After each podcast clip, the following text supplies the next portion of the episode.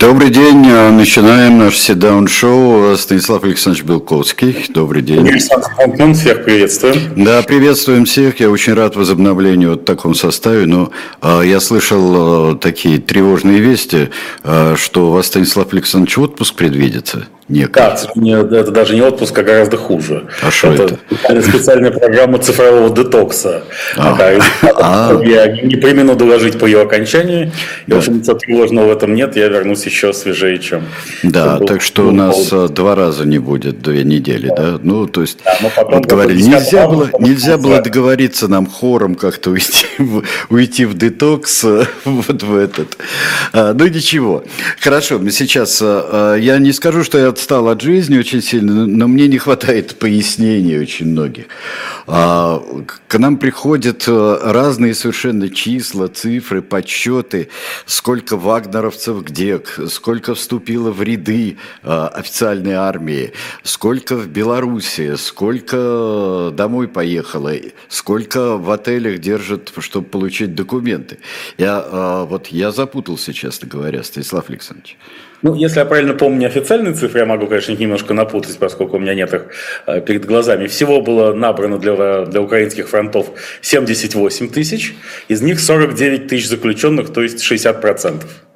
40% были вольно определяющиеся. Значит, погибло по официальным данным штаба Вагнера, который возглавляет человек с позывным «Маркс», ну, я, э, единственное объяснение этому длинная борода. Я не вижу, по какой другой причине мог бы э, человек называться Марксом. Ну, может, он брат Маркс. А это Гручо, Гручо Маркс. Да, ну, может быть, еще, знаете, есть такой бренд Маркс и Спенсер. В данном случае Маркс, Маркс и Спенсер. Да. По роли спонсора выступает федеральный бюджет РФ. Да, да. Маркса. Да, ну, кстати, Фридрих Энгельс же был спонсором Карла Маркса, поэтому здесь на, на месте... Маркс и спонсор, это хорошо. поэтому Владимир Владимирович Путин должен быть позывной Энгельс. Да.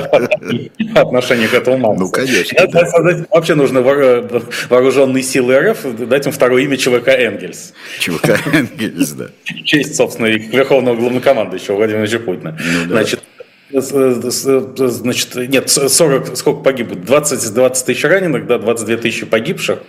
Э, или больше. В общем, раненых погиб. больше, там тысяч сорок говорят. Они. Да, 40 тысяч раненых, 22 тысячи погибших, 40 тысяч раненых, то есть выбыло из 79 тысяч 62. Да, это три четверти личного состава Вагнер потерял в результате мясных и прочих штурмов на украинских фронтах. При этом, как уже заявляют скептики и критики Вагнера, удерживал Вагнер полтора процента линии фронта ценой таких жертв. Но Евгений Викторович Пригожин это возражает, что все победы, там, будь то попал, все успехи, будь то Попасная, Солидар или Бахмут, были абсолютно символическими в информационно-психологическом смысле, поэтому, так сказать, все это стоит больших жертв, а главное, собственно, кто же еще будет умирать за родину, как, как не вагнеровцы, где достаточно много героев Российской Федерации, включая ее самого, получившего э, героя РФ за, именно за Попасную год назад, 22 э, июля, по-моему если мне память не изменяет. Вот, поэтому и э, по официальным данным Маркса, э, товарища Маркса, 10 тысяч багнеровцев уходит в Беларусь, хотя пока по официальным данным белорусской стороны э, 2,5 тысячи прибыло туда, 7,5 тысяч еще ожидаются, и значительная часть выживших заключенных находится в Краснодарском крае в, в ожидании нотариальных копий указа о помиловании, который позволит им полностью интегрироваться в мирную жизнь, доказав тем самым эффективность ключевой схемы господина Пригожина, что можно на свободу с чистой совестью. Через фронта. Через Вагнер, да. А, через фронта.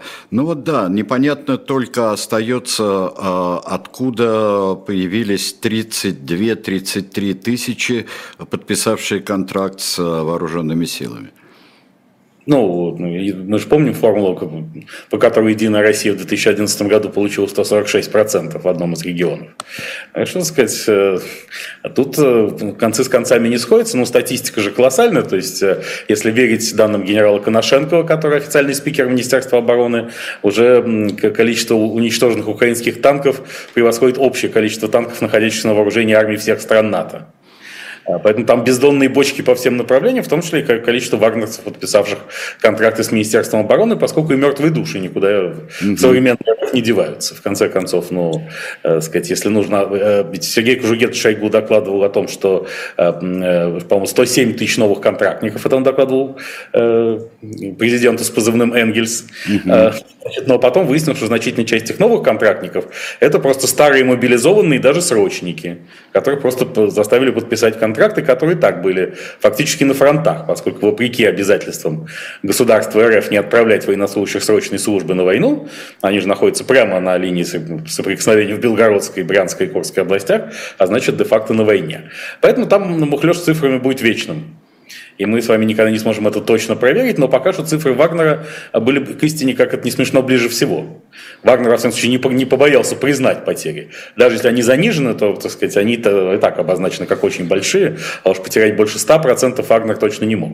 Ну, Здесь да. по-прежнему зияет одинокой, э, как э, Владимир Семенович Высоцкий говорил, как сияет изумрудным льдом вершина, которую ты еще не покорил. Цифра все-таки 10 тысяч, с помощью которой господин Пригожин едва не взял власть в РФ. А мог бы и взять, если бы у него была такая цель. Я по-прежнему убежден, что такой цели у него не было. А цель была именно надавить на власть, чтобы получить некую компенсацию. И... Ну да, мятеж как диалог, да, как приглашение к диалогу. Ну, как, как форма диалога, кстати, это прекрасно, опять же, название для книги по психологии, психоанализу, да, сказать, вот, э, способ поведения, мятеж как диалог. Кстати, но э, как мы выяснили буквально в последние дни, э, мятеж, и, ну, сказать, что он был подавлен нельзя. Да? Как минимум он закончился в ничью. Поэтому это войдет еще и в учебники истории, э, как военной, так и гражданской, потому что всегда считается, что мятеж не может кончиться удачей, когда он победит, э, его зовут иначе. А здесь как бы мятеж не проиграл, но по-прежнему называется мятежом. То есть, когда как бы договорились по понятиям, то все равно это, это мятеж, типа, ну, сказать, ну, такой-то, такой специфический мятеж. Там еще появлялось э, название «передряга», Передряга. Ну, может быть, просто нужно заменить одну гласную в слове метеж и назвать э, мятеж, назвать метеж, потому что металли, как бы, что такое металли на стол, карты, аргументы и так далее, да, то есть такой взаимный мятеж, э, в результате которого, в общем, все было заметано. Какой результат мятежа? Заметано. Заметано. Да. Заметано. А, еще а, сейчас, конечно, одна из самых главных а, проблем, и это зерновая сделка, которая уже дезавуирована Россией, которая пытается по-другому а, сделать Украина. И Россия, кстати, тоже пытается по-другому ее провернуть, эту сделку. Идут обстрелы Одессы, а, портов, а, говорят, что устанавливают новые минные поля, и каждый теперь, каждое судно, даже и грузовое, считается законной целью, как об этом объявляет российская Сейчас в сделки можно я в довершение метежа, да, да, да. подводим. Хочу вам сказать, что одним из важных результатов этого метежа стал резкий рост политических акций Александра Григорьевича Лукашенко. О, да. Федерации, причем не просто, а даже среди широких э, народных масс, которые, казалось бы, могли и не знать о том, как все было. Но, оказывается, все все знают. И вот только что вот в телеграм-канале Белковский, который делается искусственным интеллектом, опубликовано видео, обращение жителей станицы Полтавская э, Краснодарского края, где экологическая катастрофа. И до недавнего, до мятежа было принято такие обращения записывать на имя Владимира Владимировича Путина, а здесь обращение на имя Александра Григорьевича Лукашенко чтобы он, э, сказать, после того, да, но там, там конечный адресат все равно Путин. Ну, но... упомина... Нет, Путин не упоминается вовсе в обращении, такого слова там нет. нет. А, там говорится о том, что там упоминается марш справедливости и заслуга Лукашенко в решении этой проблемы, что он остановил марш справедливости на Москву. Далее заявляется, что жители станицы сами готовы пойти маршем справедливости, хотя не говорится о том, что если не будет тяжелых вооружений, то насколько это все будет успешно. Но меня еще э, привлекло мое большое внимание Э, специфика, стилистика этого обращения. Там э, к Александру Григорьевичу обращаются на «ты», называют его Григорьевич и батька. Вот обращение такого к Владимиру Владимировичу невозможно себе представить. Да? Владимирович, там, отец родной, ты, только на «вы», да? товарищ Верховный Главнокомандующий. То есть Лукашенко как-то ближе, оказывается, недорогому россиянину, даже ментально-психологически, э, чем собственный президент. И это, в общем, и это, так сказать, это крем-доля крем глубинного народа, на который, по версии Путина, так мощно консолидировался вокруг него. Надо заметить, что даже патриарх э, московский Владимир Михайлович Гундяев консолидировался вокруг Путина только вчера неожиданно заявив о том, что всякую междуусобную брань внутри РФ надо всячески отвергать. То есть он чухнулся вот почти, спустя почти месяц после мятежа и что-то такое на, на эту тему сказал. То есть тоже сроки консолидации были, видимо, не тщательно согласованы. Так что вернемся теперь к зерновой сделке. Ну, да. по конвенции, а, а, согласно конвенции э, по морскому праву, э, полноправным подписантом, который является РФ, она не может уничтожать э, гражданские суда, которые ходят вне ее территориальных вод. Да, то есть, а Украина предлагает через территориальные воды Румынии и Болгарии отправлять сюда э, под охраной турецкого военного флота, от чего правда, Турция пока уклоняется. И сам госсекретарь США Антони Блинкен на днях заявил, что, наверное, без РФ возобновлять зерновую сделку нельзя, ибо никаких гарантий безопасности не будет достаточно. А поэтому РФ как бы косвенно, она не будет обстреливать корабли. Она сначала нанесла удары по инфраструктуре Одесского и Николаевского портов, в том числе по зерновому терминалу. Президент Украины Зеленский уже сообщил, что там погибла партия партии зерна предназначены для Китая, ключевого союзника РФ. И вообще, благодаря этому всему, мы узнали, что Китай был основным потребителем зерна в рамках зерновой сделки. Он получал четверть примерно. Ого.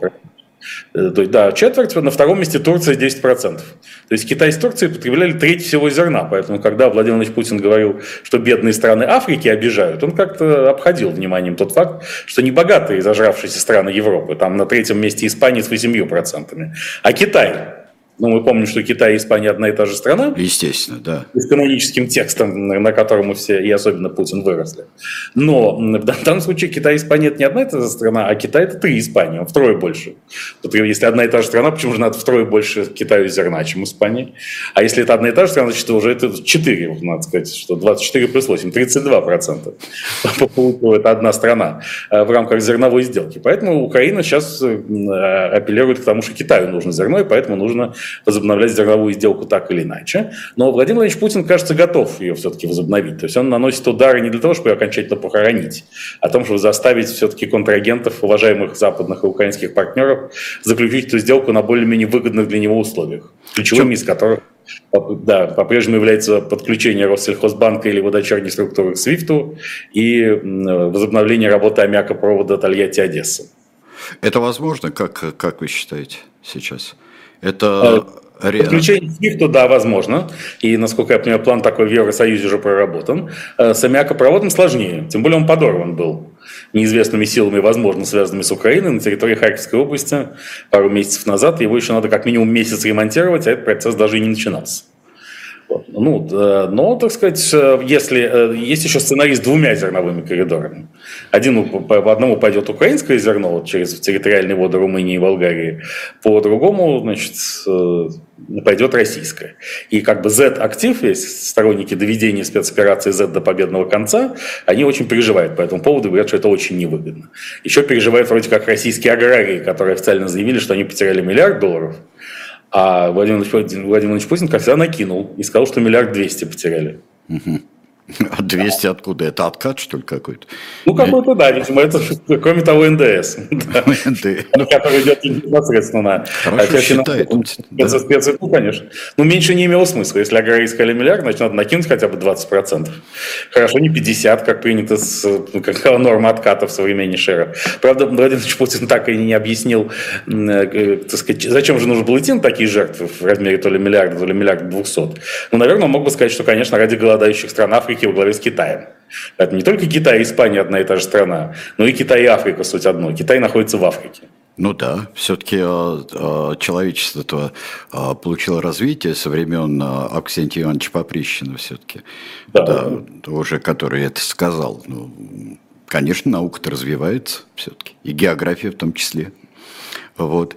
А теперь если мы здесь пока, пока завершили, то, то теперь Африка – вот. Как бедный президент э, Южноафриканской республики, как он, бедняга, всем писал, а можно а, к нам он приедет, а мы вот сделаем вид, что его арестуем, а потом отвернемся, и он улетит.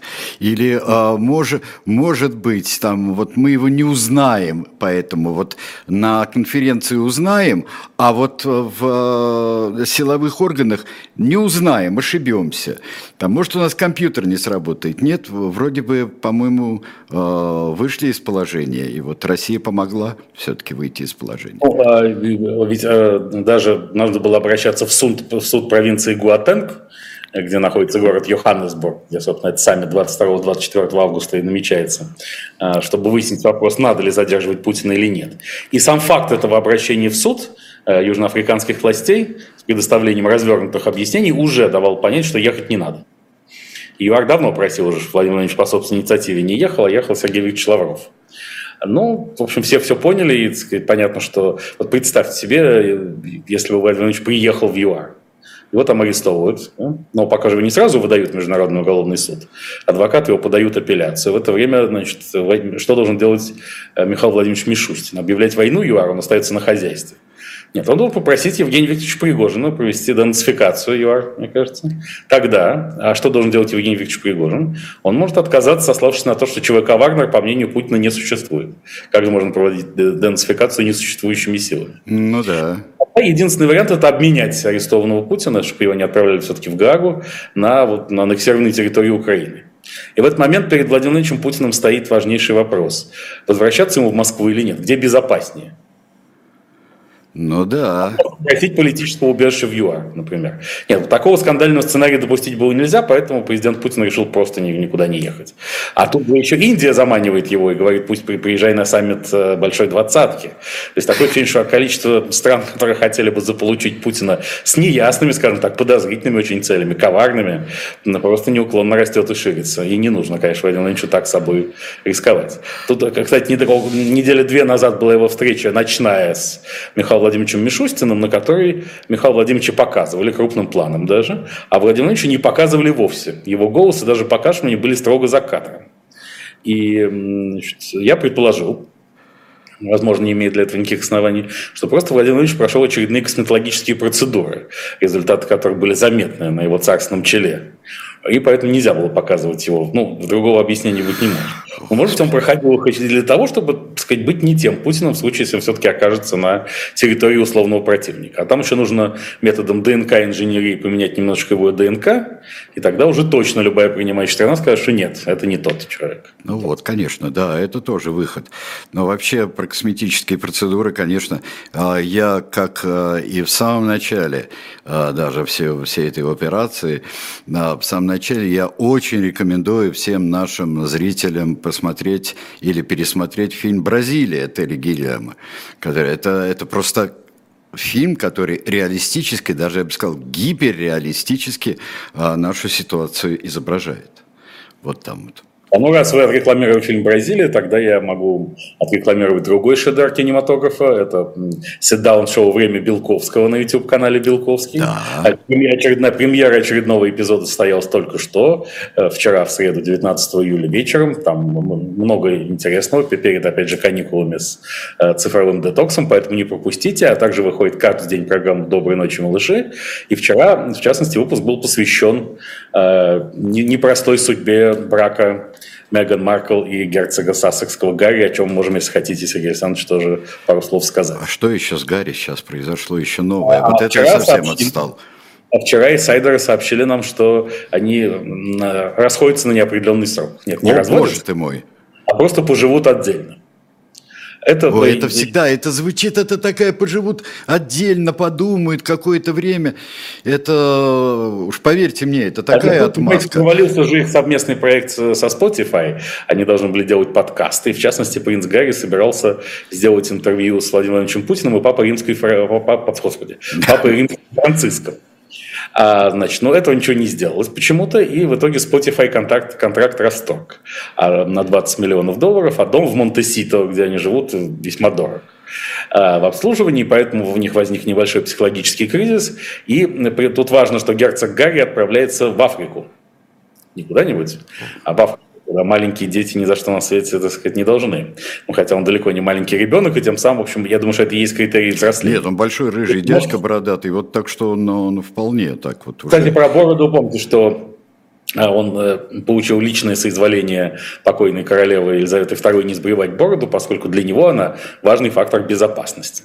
Он не чувствует себя в безопасности, сбривая бороду. Хотя отец, будущий король Карл III и старший брат Уильям наставили на это.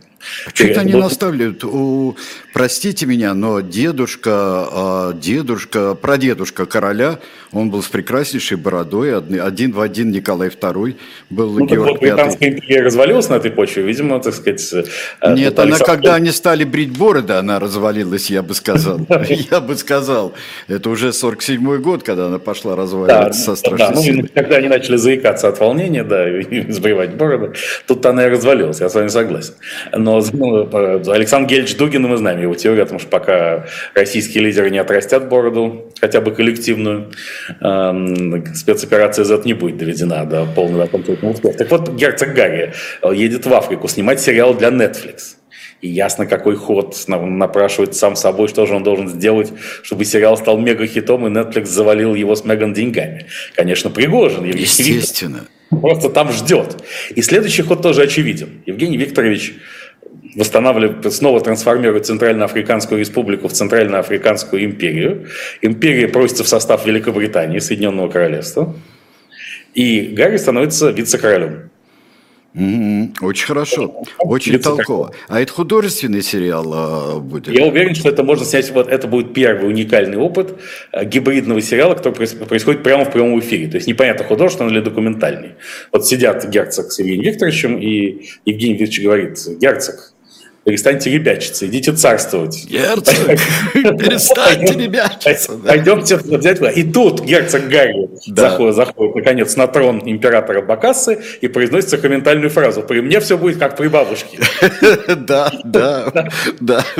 Нет, это очень хороший. Хотя художественный тоже можно. Я, я а, подбирал, а, так вот, кастинг мысленный проводил сейчас, кто может Евгений Викторович сыграть. У меня есть прекрасный а, кандидат, два конечно.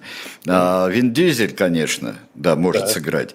И один из моих любимых актеров Дэйв Батиста который в «Страже Галактики». Я, к стыду своему не знаю даже. Посмотрите, когда да. про, про, будете проходить ну, цифровую дезинтоксикацию. Ходили слухи, что осенью в Россию едет Джонни Депп. И тогда же начались слухи, что он, может, он сейчас сыграл короля Людовика XV. Да в новейшей костюмной драме Жанна Дюбари, режиссерки Майвен, а, где с Майвен, собственно, играет и саму Жанну Дюбари. А тут как раз он может сыграть Евгений Викторович, если он едет в Россию. И это, видимо, теория заразила голливудские массы, потому что на Пригожина обрушился Джордж Клуни. Вы не обратили внимания? Да-да, обрушился. В журнале «Экономист» он опубликовал большую статью с призывом немедленно разобраться с ЧВК «Вагнер» и тотально убрать это все из Африки. А он хотел сыграть сам, да? Ну, это явная ревность какая-то, может быть, ну, может быть, его просто не пригласили в проект, он мог бы сыграть кого-нибудь в этом проекте, да? Он Медведева бы сыграл очень здорово. Ну, как-то Дмитрий Анатольевич выглядит, не, не, так сказать, Джордж Кони, вы думаете, сыграл Медведева, да? Нет, может быть... Э, может быть, сыграл, но у него большой талант все-таки. Ну, это совсем роль второго плана. Может, ему так и предложили, и он обиделся. А, ну да, скорее всего, да. Да. да блогер Медведев. Все-таки для, все-таки для э, Дмитрия Анатольевича Медведева больше годится или Роуэн Аткинсон, который мистер Бин, или все-таки Саша Барон Коэн. Э, да. Но тогда нужно снимать с ним, так сказать, уже фильм в главной роли, потому что Саша Барон Коэн тоже не актер второго плана. Нет, конечно, ни в коем случае. Но вообще это можно подобрать. Э, так что успехов принцу Гарри. А, вот, кстати говоря, не забудьте, что у нас в шоп Дилетант Медиа есть другие принцы. А, принцы э, Ричард и Эдвард, которых спасают, пытаются спасти из Тауэра. Это вот та история, которая у нас есть в новом нашем графическом романе, который выходит в серии «Спасти». «Спасти принцев из Тауэра» – это уже давно в продаже, очень красиво получилось. Я видел сегодня э, книжку.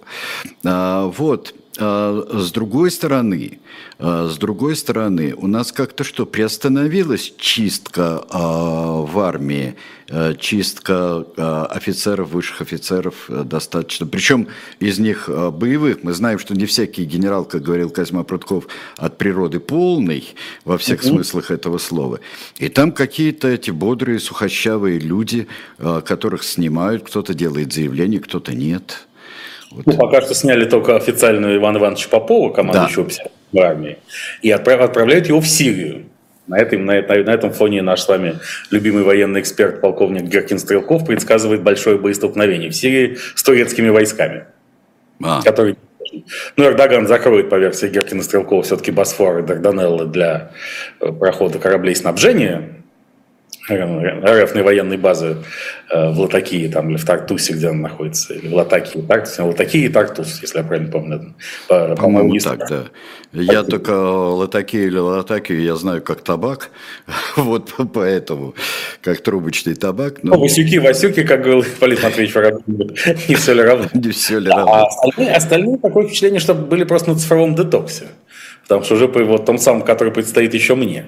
Потому что их просто лишили связи, отключили от интернета. Они посидели пару недель, тройку без связи интернета. И, кажется, остаются на своих должностях. Во всяком случае, э, говорили даже, что Сергей Владимирович Суровикин ездил в Белоруссию, похлопав в Беларусь, похлопывать по плечу вагнеровцев. Но вроде вернулся в понедельник, э, в этот понедельник в семью, к семье все закончено. А что, Вроде... есть какие-то сведения, да, потому что там говорили, что да, мы не знаем. По Поступали да, сведения все-таки. Да, такие, такие сведения поступали. Сгинул только, видимо, в Беларуси, окажется, генерал-полковник Мизинцев, который был замминистра обороны, но он превентивно еще ушел оттуда и перешел на пост команды еще Вагнера, своевременно которым и остается. Остальные, но ясно, что Сергей Кужугет Шойгу, его начальник генштаба генерал Герасим, пришедший на смену генералу Армагеддону, который, так сказать, для реализации утопических планов, собственно, для чего Герасим еще Да, да, именно, да. да. Э, они всерьез испугались после мятежа, что их уберут потому что они не справились с одной только важной задачей. Они никак не отреагировали фактически на мятеж. То есть мятеж шел своим чередом, а они находились где-то в другой реальности утопической глубоко. Ну, и как-то вот, сказать, там кто-то что-то собирался даже делать, но боевые летчики вооруженных сил РФ отказались обстреливать колонны Вагнера, и, так сказать, в общем, вся это, все это огромное войско как-то, ну, штаб в Ростове зашли совершенно без проблем, в Воронеж зашли без проблем, потом Кирилл Буданов, начальник украинской военной разведки, начал рассказывать про, что чуть было Вагнер не завладел ядерным объектом Воронеж-45, я бы не стал поспешно доверять этой версии, но то, что это было возможно, можно, да, по, опять же, по принципу Григория Горина и Козьмы Пруткова. Даже если Козьма Прутков этого не говорил, то мог бы сказать. Угу. Да? Значит, да. Да, жизнь в уездном городе не прекращается даже тогда, когда оттуда уходит Вагнер.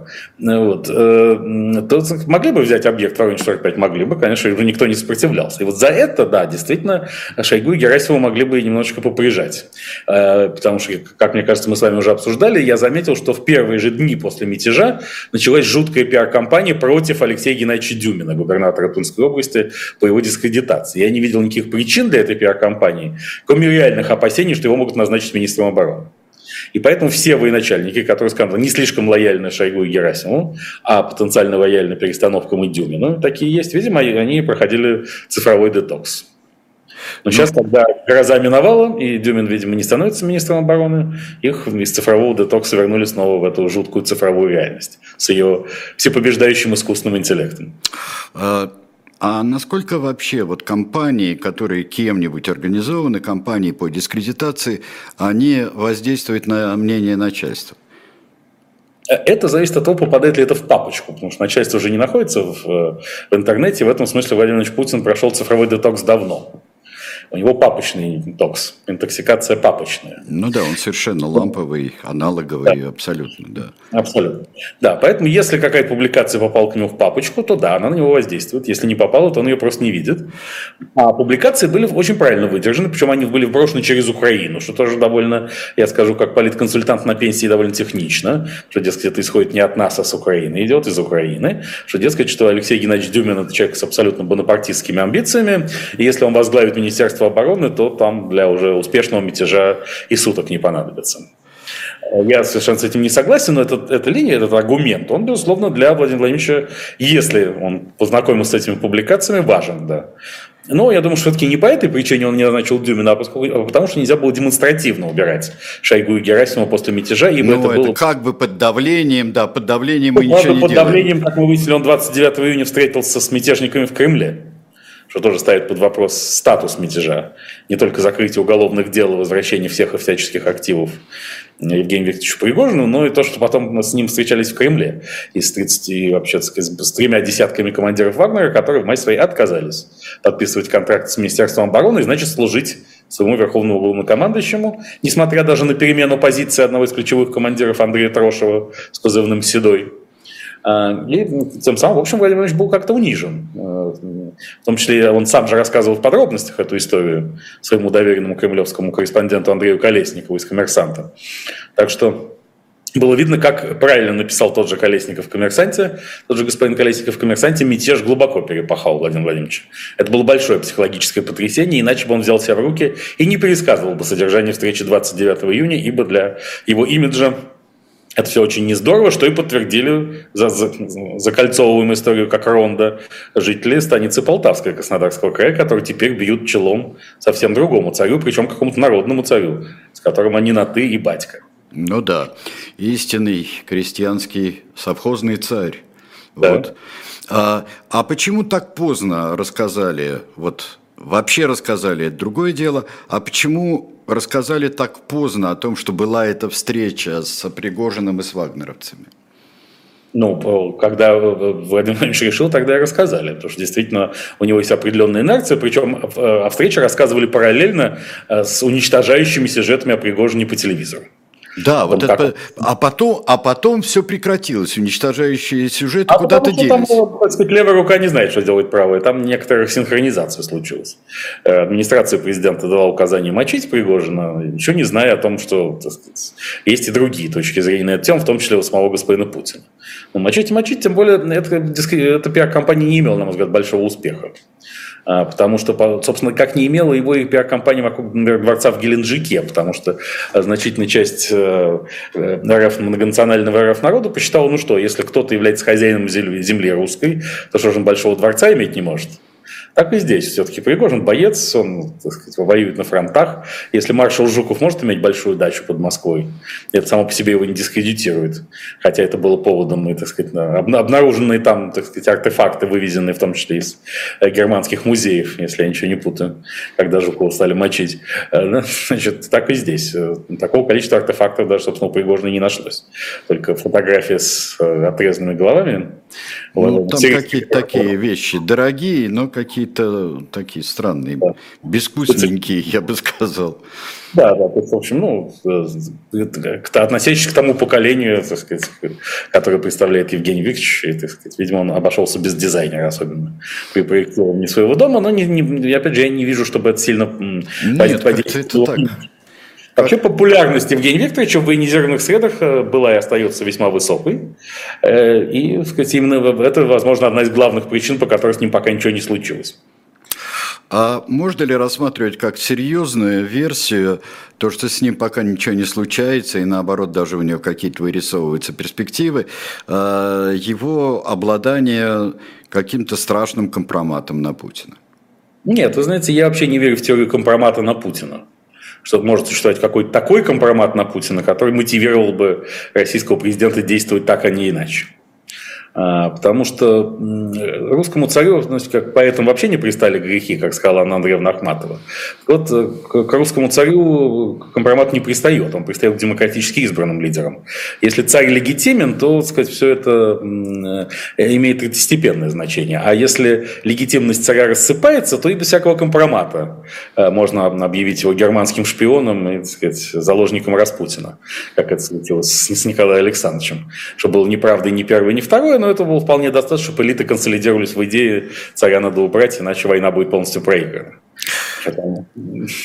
Да, мы сейчас, э, я предлагаю нам прерваться как раз сейчас. Реклама-то есть у нас, нет? Есть. Нет, нет рекламы. Тогда я просто хочу вам предложить эхо как раз о царях, о настоящих, не настоящих, и об их состоянии, состоянии в том числе и здоровья. Потому что shop.diletant.media предлагает вам э, с печатью от эхо большую книжку Молина «История дома Романовых» глазами судебно-медицинского эксперта. Вообще это э, поразительная история. Э, там были очень интересные явления, которые существовали. И э, я не читал, но с удовольствием бы почитал, но с большим интересом история дома Романовых глазами судебно-медицинского эксперта. Это не дешевая книжка, но она, мне кажется, того стоит. Это книга Молина.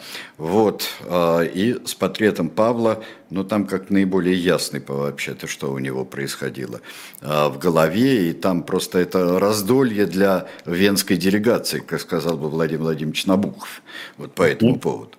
Вот, так что читайте, пожалуйста, а мы а, возвращаемся к нашим делам, делам нынешним. Ну вот нескончаемым потоком все-таки движутся э, туристы э, к, по направлению к Крыму. Вот движутся. Я э, не то чтобы слишком часто имел поводы в последние годы испытывать гордость за наш многонациональный РФ народ, угу. но три дня назад этот повод для гордости у меня возник. Э, глава администрации Херсонской области по версии Российской Федерации Владимир Сальдо. О, да а это легендарный человек. Мне кажется, с тех пор, как его отравили в прошлом году, он вообще перестал есть. Ясно, что это дикая зависть тучного человека к поджарому, а мне сейчас говорить, но до такой поджарости достичь э, степени поджарки еще надо суметь даже. Мне кажется, он не весит почти ничего. Он скоро, так сказать, станет человеком-невидимкой, что, безусловно, повысит уровень его личной безопасности, вне всякого сомнения. Несомненно.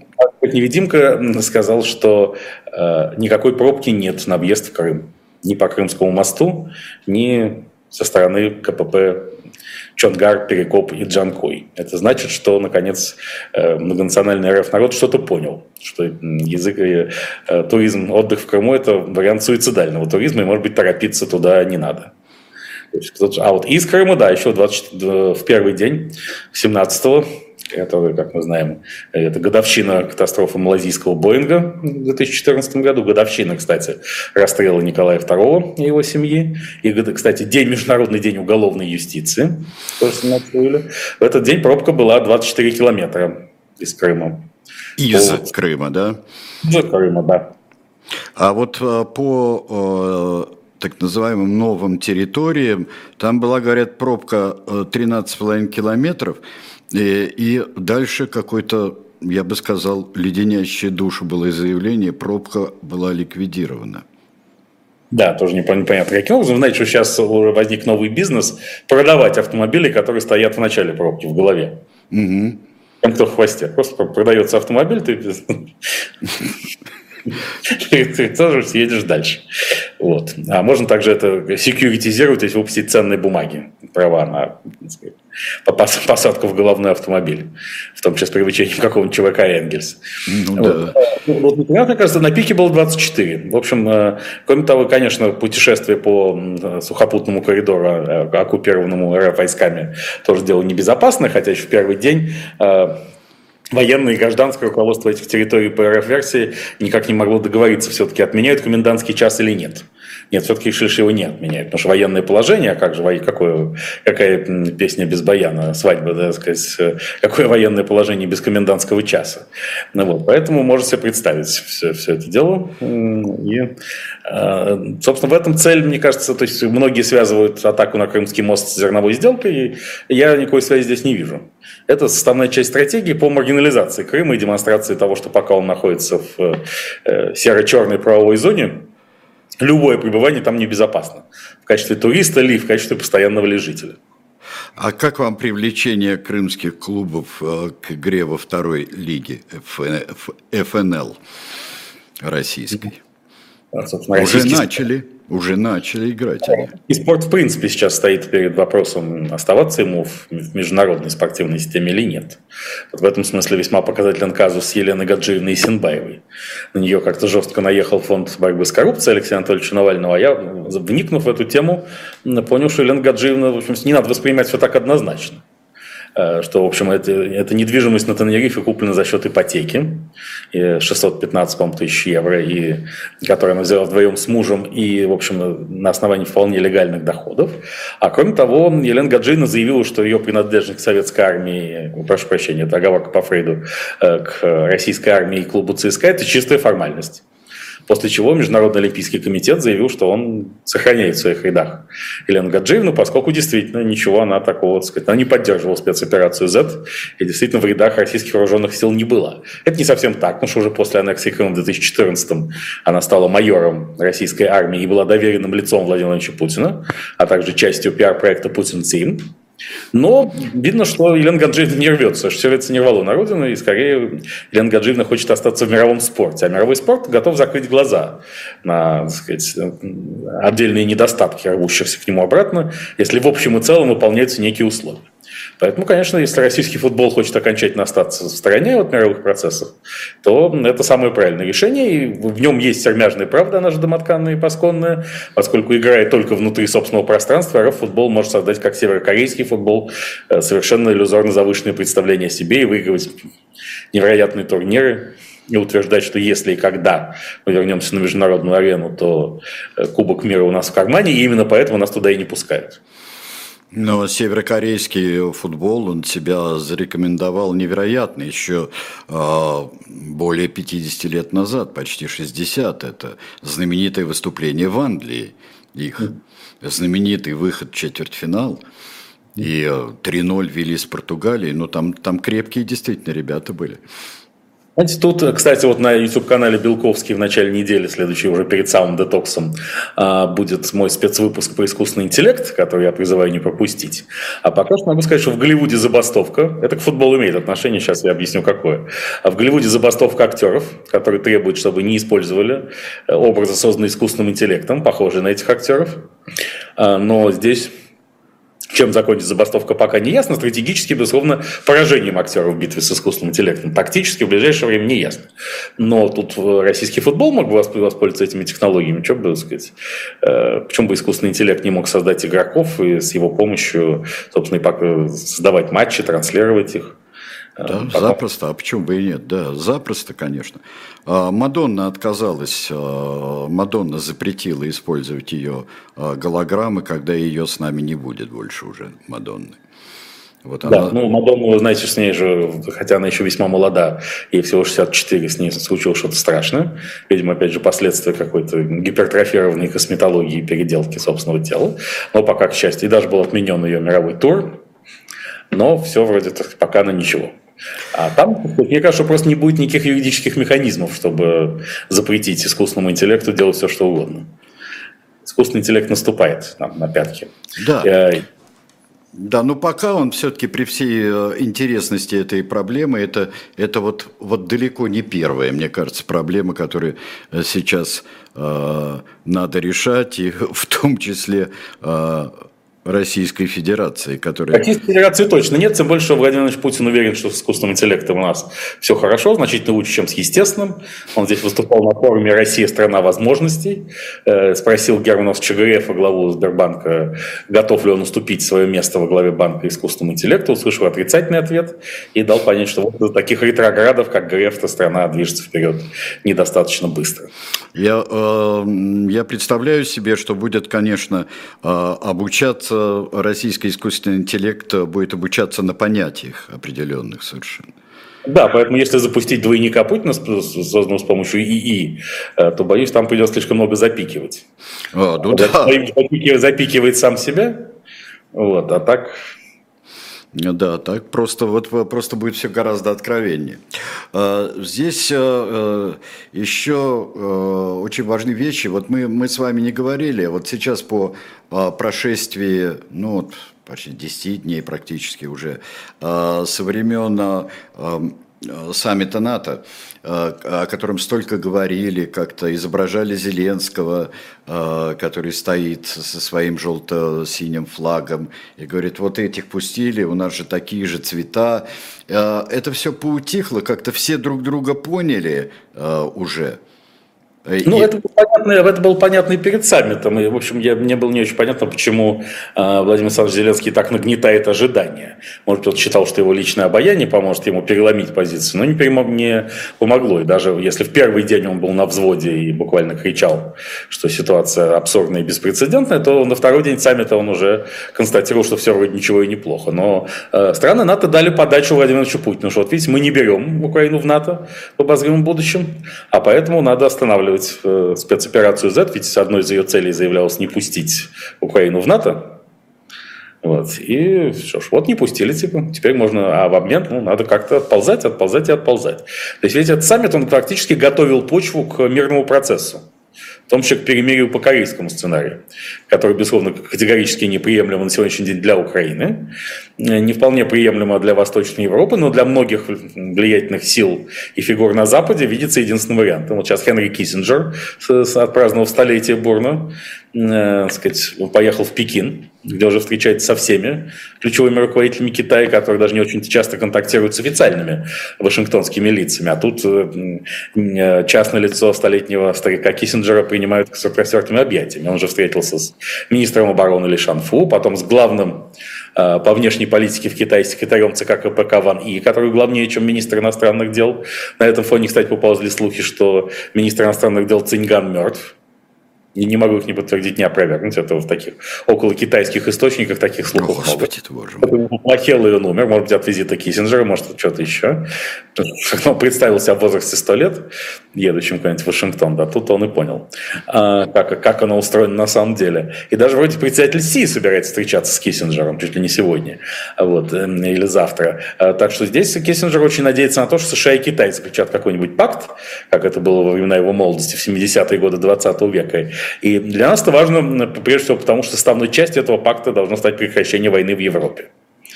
И сказать, Китай должен окончательно надавить на уважаемых российских партнеров, которые так проникновенно и самозабвенно смотрели ему в рот в последние 16 месяцев.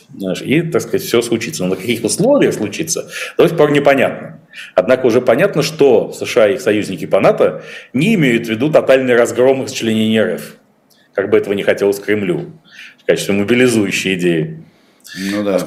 Реализовать РФ никак не удается. 53% э, недорогих россиян в результате телефонного опроса. А телефонный опрос, он всегда искажает в сторону лояльности власти, поскольку если человек отвечает на вопрос социолога по телефону, то он засвечивается по полу. Ну, конечно. Да. да. Там за ним всегда, за социологом стоит товарищ майор, так что мы... Да, все... нет, ну тут ясно, что это где ты находишься, какой у тебя, тебя на улице просто опросили, это еще неизвестно. Ну, да. А по телефону так уже известно заведомо. И там 53% россиян сказали, что они против продолжения спецоперации Z, если это будет сопряжено с новой волной мобилизации. Она же частичная могилизация. А на возможность такой волны многое указывает. Во-первых, вот, собственно, когда начался такой наномятеж э, независимого специалиста Ивана Ивановича Попова э, из 58-й армии, Иван Иванович ссылался на то, что нет никак ротации у них на фронтах. Это было да. причина демарша важнейшая причина. А ротации нет, потому что нужны новые люди, кадры нужны, живая сила. А, где взять живую силу-то? И вот тут как раз Госдума повысила на 5 лет возраст пребывания в запасе и мобилизационном резерве. А вот уже сейчас Госдума одобрила многократное увеличение штрафов за непредоставление информации военкоматам и неявку в военкоматы. И вообще, мне кажется, военкомат может стать такой культурной основой жизни э, недорогого россиянина в эпоху поздней спецоперации. Потому что вот сейчас многие кинотеатры обанкротились из-за того, что там еще со времен ковида люди перестали ходить в кино, остался один Чебурашка. Вот, например, можно разместить военкоматы в кинотеатрах, можно представить по сотруднику военкомата каждому ресторану, например, в городе, в городах Москвы и Санкт-Петербурге особенно. Один из официантов, сотрудник военкомата, ходит, слушает, и вдруг раз, а почему не уведомил военкомат о смене места жительства и так далее. Смотрит так на глазок всем, кого до, до 60-65. Да. Сразу повестка так, в счете, она прям включена в счет. Поэтому, когда подписываешь счет, то уже расписался за получение повестки. А уже поздно. Все, забрали, все, ты не обратил внимания. Но это, тут... это ведь тоже одна из исторических скреп вообще. Ты выпил, ты выпил пиво за счет э, прусского или другого вестфальского государства. Все, значит, ты принял плату за, на, э, за наем и рекрутирование тебя в армию. Вот это, это был бронебойный прием. Кстати, когда даже и в британской армии был прием такой. Да, но здесь даже за свой счет, это не важно. А, не важно, да, лучше за свой, да. Сам факт, что ты живешь на русской земле, уже обязывает тебя отправляться на фронта. Правильно? Вот. Поэтому нет, военкомат это может стать это такой абсолютно архетипической скрепой для э, современной РФ, и поэтому к сентябрю, возможно, эта могилизация может снова и воспоследовать. Во всяком случае, если кто думает о релокации в преддверии этих радостных событий, то можно думать еще с удвоенной энергией, а то и утроенной. А вот, а, вот такая вот вещь не считается там в законе в этом новом а, препятствование мобилизационным действиям? Да, да во-первых, там же работодатели еще э, обязали да. содействовать легализации, не уклоняться от препятствия, это, так сказать, э, ну, когда ты должен раздать повестки своим сотрудникам, а я не раздал, конечно. Ну, кстати... А потому что эти сотрудники тебе дороги, ты не хочешь, чтобы они погибли на фронтах. Ну, так вот, э, так, ты ну, пойми, Давай, что... плати. Ну, как, э, во-первых, сначала плати, но во-вторых, должен в конце концов понять, что нет лучшей участи для тебя, если твои сотрудники погибли на фронтах. Сейчас же еще готовится транспортная катастрофа в этой связи, э, назревает, потому что уже э, внесены какие-то предложения, чтобы бойцы спецоперации получали э, автомобильные права без экзаменов. Это совпало с заявлением Вячеслава Викторовича Володина, спикера Госдумы, что всем нужно пересесть на китайские автомобили. Ну, на автомобили отечественного производства, но таких не существует, они китайские на самом деле.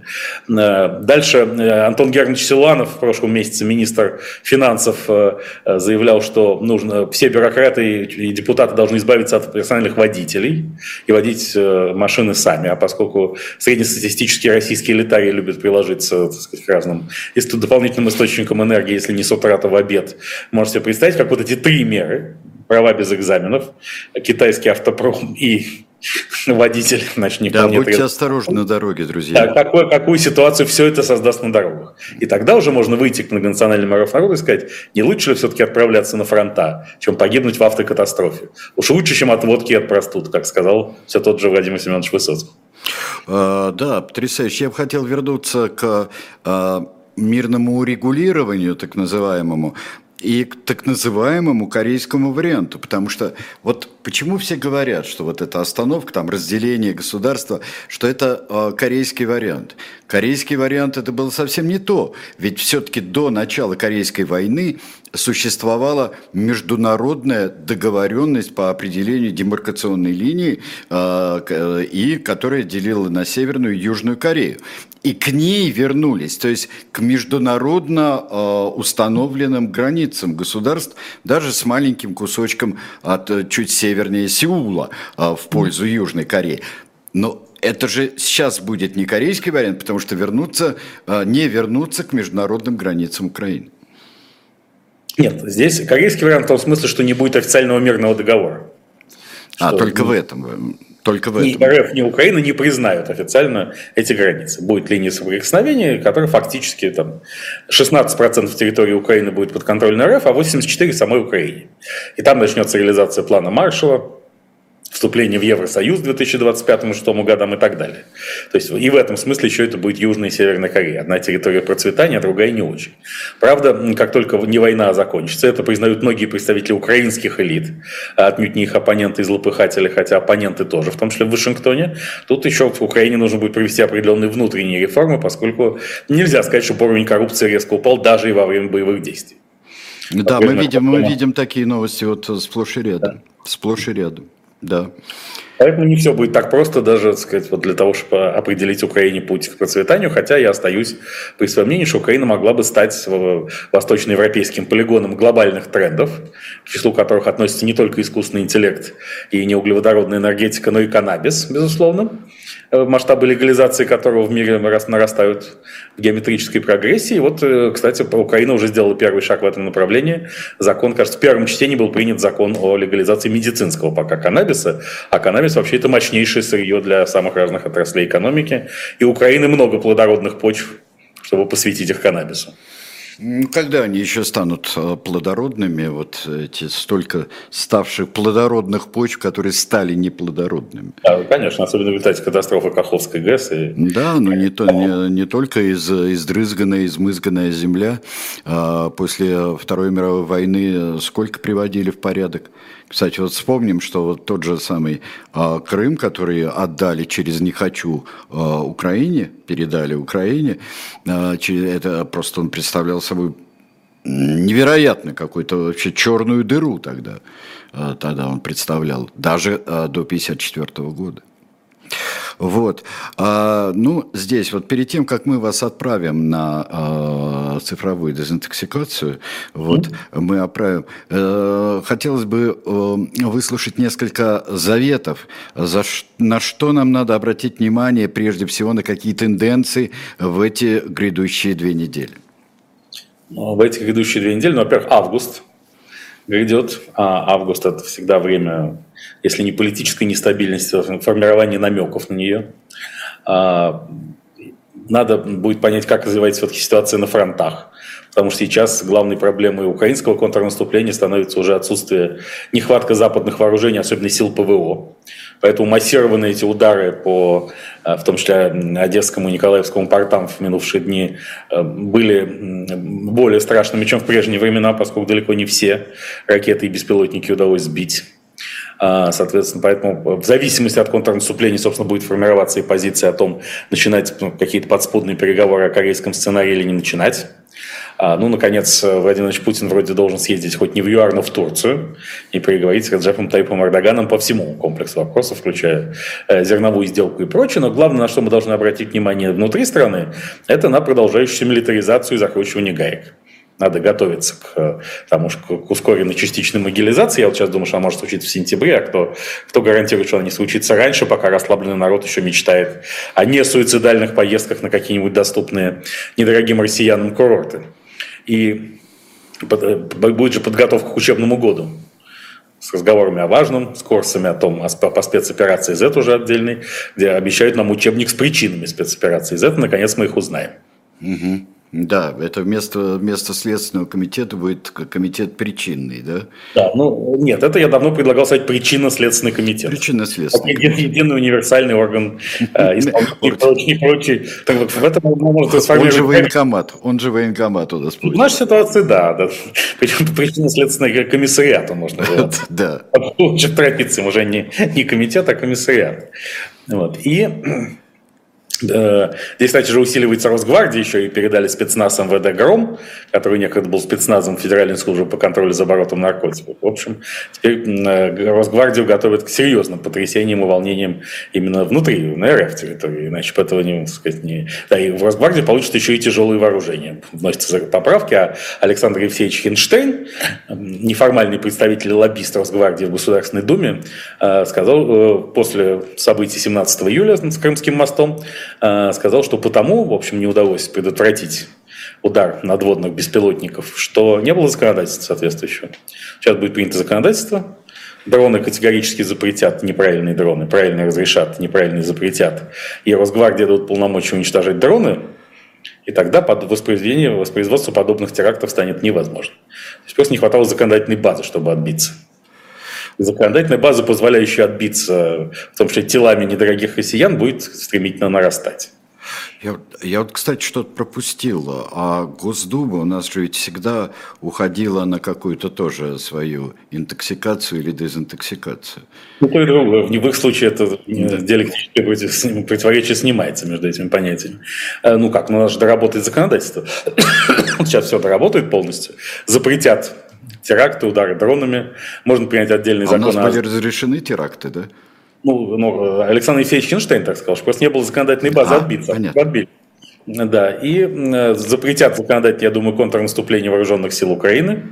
А также запретят отрицание того, что сборная РФ по футболу является ну, чемпионом мира, никто не поверит, но бронзовым призером чемпионата мира.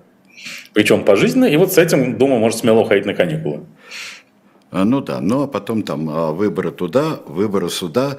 И... 10 сентября единый день голосования. Ну, к этому моменту мы уже 10 августа мы вернемся в эфир и подготовимся к единому да, дню голосования. У нас, кстати, и ко всему августу, который у нас наступает а, чаще всего, август наступает не сразу, а наступает в своей второй половине. Он чаще да, всего. Как, как говорил Октавиан Август. Да, как то совершенно он так и говорил. Он так и говорил, да. Но это э, у нас что получается? Августовские иды, да, середина месяца-то. Иды. Ну, ИД, это, да. ИД это как система всеобщей идентификации людей, ID. ID, да, да, да, да, да. Если не подозревать, конечно, в этом аидов каких-нибудь злокозненных. Ну, это, а это всегда есть, да. Дело профессора Емельянова не, не, не, да. да, не, никогда не умрет, я так думаю. Ну, хорошо, а, дорогие друзья, спасибо большое, спасибо, Станислав спасибо. Александрович. Вот, счастливо вам без интоксикации. Буду да, с нетерпением да. ждать нашу встречу в эфире. До 10 августа. Спасибо вот. большое, пока. Всего доброго. Я хочу только сейчас сказать, что вас ждет э, прямо сейчас. Э, были правах, э, стандартный набор, иноагенты, судебные приступы, поправки в закон о воинской обязанности, новые инициативы Госдумы, все то же самое, все действительно нас это не отпускает. Калоя Хильгов будет по Zoom, а в студии Алексей Кузнецов будет с ним разговаривать. Я думаю, у вас много накопилось вопросов для программы «Слух и эхо» с Максимом Курниковым. Максим Курников – это, конечно, желанный человек для слуха и эха, и я думаю, что много будет вопросов к нему. В программе «Не так» а еще одно литературное дело, вернее, литературно упомянутое, упомянутое в, районе, в романе Достоевского «Идиот». А это на, на канале «Дилетант». Юрий Пивоваров, особое мнение, 19 часов, а в 21 час пастуховские четверги э, все будет как положено. Алексей Венедиктов и Владимир Пастухов. Ну и если совсем заглядывать в будущее, Высоцкий в уроке литературы Дмитрия Быкова после того, как он проведет классический Один. Ну, встретимся. Я с вами встречусь в 18 часов на «Дилетанте».